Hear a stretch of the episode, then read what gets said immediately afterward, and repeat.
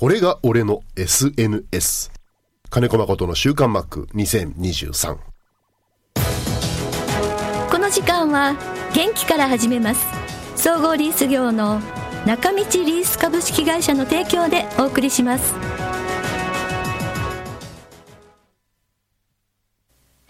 中道リースは地元の企業様へ自動車や医療機器、建設機械などあらゆる分野の設備投資をサポートしています。幅広いニーズに応えながら私たちの元気で地域をもっと元気に。元気から始めます。中道リース。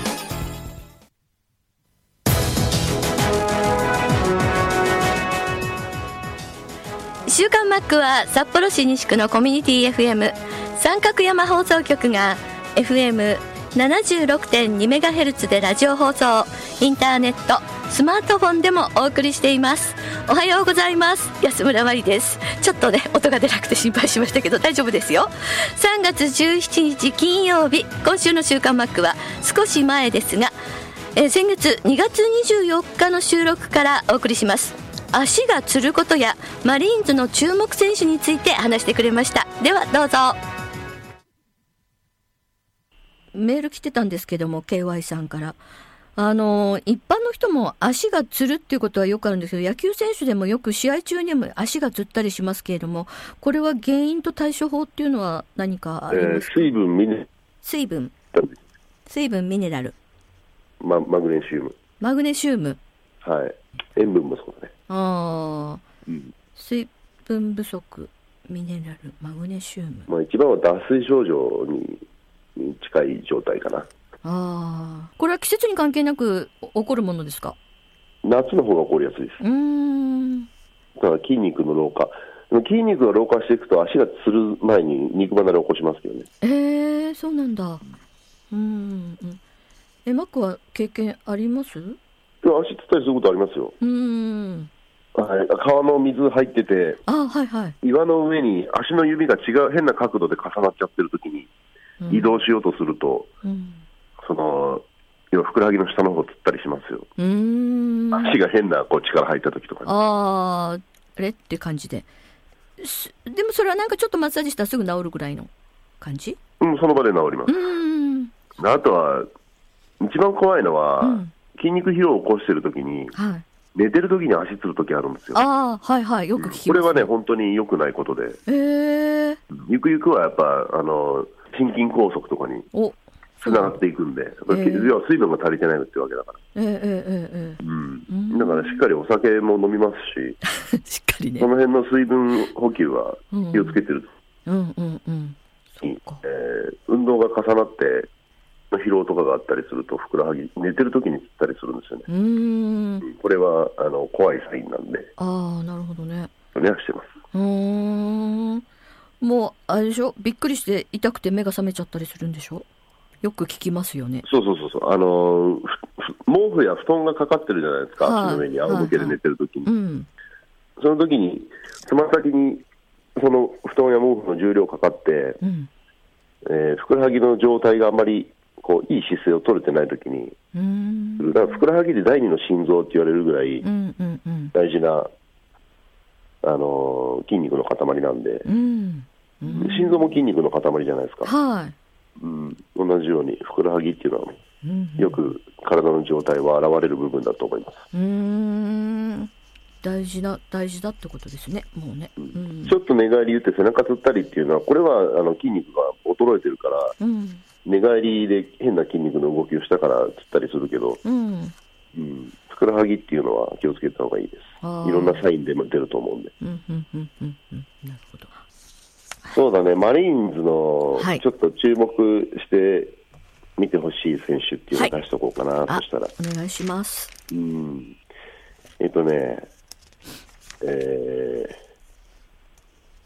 山口幸輝選手、はい、いい感じで仕上がってきてますよ。山口幸輝、外野手ですね。はい、彼が25発ぐらい打ってくれると、ちょっと攻撃力上がるんじゃないかなとかね。あとは、ピッチャーは佐々木朗希君ですね。あ、佐々木朗希君、怪我さえしないで帰ってきてほしいなっていう感じです、WBC から。そうですね、うんうん、どうですか実際、ブルペンで見てボールの速さ、ボールが怖い、うん、この間間近で見ましたけどね、はい、ブルペンで、うんうん、すごいです。うーん、あとはまだゲーム復帰してないけど去年ぐらい高田選手がやってくれないかなとか、はい、あとはショートは誰がやるのかなとか、ショート、はい、まあやっぱりセンターラインですね、はい、でグレゴリー・ポランコってね、ジャイアンツ、去年までジャイアンツいたんですけど、はい、その外国人選手が、はい、まあ、外野手なのか DH なのかわからないですけど、はいはい、いつも綺麗なスイングするんですよ。へー、まあ、うん、日本2年目ということで、3月入ってマリン入ってからぐらいにしっかり打席数増えていくと思いますけど、外国人頼みっていうところがもう近年ロッテはそのイメージがあったんですけど、はあ、そうでなくて外国人がいいこうなんだろう、まあ、日本人の間に入るいい仕事してくれたらいいなっていうふうには思ってますけど、うん、打者は1人だけなんで今年は。あ、そうな、あ、このポランコ選手だけ、はい、岡ひろみくんは元気ですか？元気ですよ。そうですか、はい、今度ね侍の強化試合の助っ人選手でいきます。外野手の、WBC の選手、メジャーリーグから戻ってこれてないのが現状なんで、あ、はいはい、試合ができないと。ということで、藤原選手と岡選手がお手伝いに来ます。あ、そうなんですね。でピッチャーが種市投手と、はい、岩下投手が行くんですけど、あ、でそもそも面白いですよね、日程ね、強化試合の日程、強化試合、はい、要は日本のピッチャー陣は球数制限が本戦に入ったらどうしても問題があるので、はい、その強化試合の2試合は、うん、WBC に出ない選手を千葉ロッテから2人から借りて、はい、その選手で試合をやってもらうっていうね、なんかよくわかんないそもそも日程おかしくないっていうね、うん、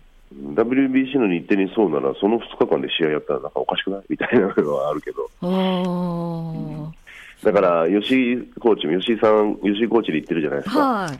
い、で栗山監督もいらっしゃるじゃないですか、はい、要はその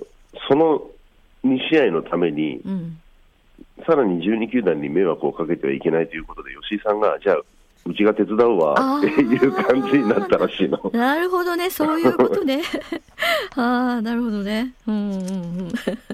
そこがマリーンズがコーチとかピッチングコーチ、うんうん、まあ、ボールをどっち使うのかで、そこからね、使ったらぶっ壊れますからね。そうですね、私は個人的にですね、松川幸君をいいなって見てるんですけど、すごい雰囲気出しますよ、キャッチャーのエリア内では、でもやっぱりバッティングまだ発展途上ですし、やっぱりキャッチャーらしいスピードしてるので、いろいろと覚えていかなきゃいけないことはたくさんあります。そうですか。もう本当ベテランの雰囲気ですけどね顔つきから佇まいからまだ20歳ですよまだ19歳です。19歳、あ、そうなんだ、はい、あ、そっか、10月前、そうですね。いやでもいい雰囲気、味があるなと思って見てました、はい、楽しみですね、いろいろとね、はい、うん。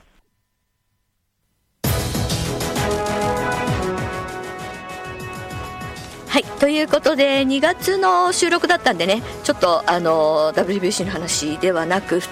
て、お話をしましたけれども、さあ皆さんからも届いてますけれども、 WBC 本当に日本全国で、まあ、多分世界中の野球ファンが盛り上がってるんだと思いますけれども、先週の9日木曜日から始まったんですけども、まあ9、10、11、12ともう4試合ポンポンポンと行われて、もう日本は強いでちょっとハラハラドキドキ、最初先制点取られたりハラハラドキドキはしたんですけども、結果的にはもう大差で勝ち進みまして、まあ、本当にいやーよかったですね。もう見てて本当に楽しい楽しい試合でした。で B 組を1位通過をして、ご存知のように昨日準々決勝が行われてイタリアと対戦しました。イタリアももう前評判通りメジャーリーガーがほとんどだということでね、警戒してたと思うんですけれども、我らが大谷翔平投手選手大活躍でしたけれども、もう本当にここで負けたらもう、次はないっていうので、すっごく力が入ってて、もう1回目からちょっと飛ばしすぎぐらいの飛ばしすぎだったんですけどね。多分でも、大谷翔平選手もここで負けたわけにはいかないっていうので力いっぱいやったんだと思うんですけど、やっぱりみんな昨日の解説の方とか今朝もテレビでずっとやってましたけれども、あんた大谷翔平見たことないっていうぐらい、もう一球一球声を上げて投げてたっていうのは、いやー、やっぱり自分も声の仕事してるんですけど、声を出すって疲れるんですよね意外と、これくらいの仕事はもう本当に全然大丈夫なんですけども、あれだけ大きな声お腹から出して一球一球投げると、投げること自体もそうですけれども、お腹から声を出すんですごく消耗すると思うんですよ。でも多分彼にとっては思わず出てしまった声なんじゃないかなって思います。スポーツ選手よく卓球とか見ててもこう声上げたりね、一球一球で声上げたりしますけど、あとテニスもそうですよね。だから抑えきれずに思わず出てしまう声だとは思うんですけれどもね、結果的にはもう素晴らしい大谷投手、伊藤博美投手、今永投手でダルビッシュ投手、大勢投手との、つなぎで見事9対3で、快勝したわけですけれどもね。いやー、もう伊藤博美投手ももうなんかこう気負いもなくスッと出てきてワンアウト取ってスッと帰っていくという、本当になんか前もそうでしたけども、あれ終わったのっていう感じであっという間になんかいなくなってしまうんですけれどもね。でも本当にみんな言ってますけど、いいメンタル、心臓を持ってるなってつくづく思いました。ファイターズ時代っていうかファイターズの時もそうですけれども、オリンピックの時もそこはすごく感じたんですけれどもね、メンタル強い人だなって思ったんですけど、今回もまたそういうところをちゃんとしっかりと出してくれました。でダルビッシュ投手ですよ。もう本当にファイターズで長年やってたダルビッシュ投手が、これでもう日本で投げるの多分最後と思いながら、なんかちょっと感慨深く見てましたけれどもね。本当にいいお兄さん役でもうしっかりとチームをまとめてくれてたような気がします。さらに、アメリカに渡っていくわけですけれどもね、午前3時過ぎにもうチャーター便でマイアミへ行ったんで13時間ぐらいかかるんでね、まだ着いてないですね。まだ飛行機の中ですねただいろんな方が言ってましたけれども、相当時差が13時間あるんで、マイナス13時間ね、日本とね、そこの調整が大変だっていう話をしてました。で次の試合が22日の、日本時間ですよ、22日水曜日の午前に行われるということで、メキシコとプエルトリコの勝者との対戦になります、ベスト4、そこに勝ったら決勝という形に、本当に負けられない試合がまだ続くわけです。メッセージ届いています。静岡ママさんです。侍がアメリカに出発しました。寂しくなりますね。夢のような5試合でした。本当になんかもう本当にこの1週間野球漬けでしたけれども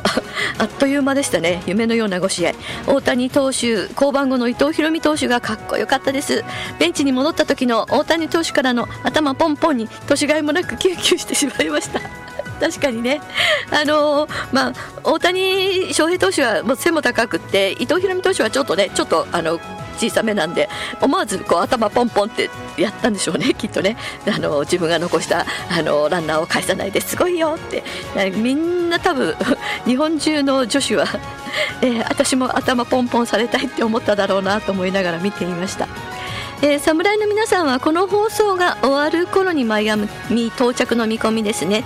搭乗した特別チャーター機の便名が JAL8800 8800、日本航空8800便とはなんといい番号でしょうフライト追跡アプリっていうのがあるんですね。すごいですね。それで見送っています。なるほどなるほど。で、静岡ママさんですけど、先週メールいただいて、マリーンズが楽天ゴールデンイーグルスとのオープン戦で静岡で3連戦が行われたんですよ。10、11、12、もう WBC にかすんじゃってオープン戦がもう本当に話題にもニュースにもならないんですけれどもね、私はしっかり結果は見てますよ。10日は田中将大君が投げたんですよね。そしてマリーンズが小島投手だったんですけど、勝ってますねマリーンズね。はい。次の日は負けましたけど、また12日は勝ってますね。はい。で、静岡ママさんはマックに会ってきました。幸いにもロッテのベンチがよく見える席でした。ロッテのビジターユニフォームを着たマックはベンチ奥で手帳に書き込んだり、時には最前列で険しい顔で状況を見つめ、福浦監督代行と真剣に、また笑顔で言葉を交わし、試合を見るよりマックを見ていた時間の方が長かったかもしれません。ああ野球は楽しいって静岡ママさんありがとうございます。ロコさんからもいただきました。侍ジャパン準決勝進出おめでとうございます。昨夜はイタリアと対戦、大谷投手投げては最速164キロ、打者としては思いもよらないバントと投打の大活躍、そして伊藤投手、ダルビッシュ投手の継投も圧巻でした。元ファイターズの選手を誇りに思います侍ジャパン目指せ世界一。そんな中ですけれども、14日、エスコンフィールドに行ってきましたということで、ロコさんですね。15日も行って、14、15、2日間行ってきたんですね。観戦に行ってきました。デーゲームでしたので、ガラスからの光が差し込み、入場すればグラウンドが、すぐ目の前に、芝も緑も、これが最高のグラウンド、飲食も充実、今後も楽しみですということで、まあでもロコさんも遠くからですけれどもね、その往復は大丈夫だったでしょうかねでも行ってきたということで、私も来週行くことになったんでね、ちょっと楽しみですけどね。私もオープン戦、25日のヤクルト戦のチケットが手に入ったんで行ってきます。で、昨日はファイターズナイターの練習をするということで、14、15はデーゲームだったんで、やっぱり昼と夜ではこう見え方が違うということで、5時から練習を始めて、照明の具合とかを確認したということでしたね。やっぱり昼と夜ではボールの見え方とかね、全然違うと思いますけれどもね、そういうことをやっていたということです。で、今日も試合はないということで、明日からまたオープン戦が東京ドームでファイターズは行われます。そして春の選抜高校野球も明日開幕ということで、本当に野球尽くしの春を迎えて、みんななんかワクワクドキドキしてるんじゃないでしょうかね。応援にも熱が入りますけれども、ラジオネームパンダさんからも、いやー強いですね、鮮やかさに夢を見てるみたいでした、アメリカに行ってしまいますねウルトラクイズみたいということで、もう本当になんか準備してて、そのまま、もしでも昨日負けたらチャーター便もキャンセル、みんなの荷物もそのまま、お持ち帰りになったんでしょうねよかったよかった。どうするのかなって思って、でも昨日のチケットを持ってた方はすごいいい試合を見た、生で見たなと思って、東京ドーム満席でしたけれどもね、いやー羨ましいな、生で見れたなんてって思いました。みえママさんからも、侍ジャパン全勝でベスト4進出、これはそして全員で勝ち取った勝利ですねということでね、いただきました。本当に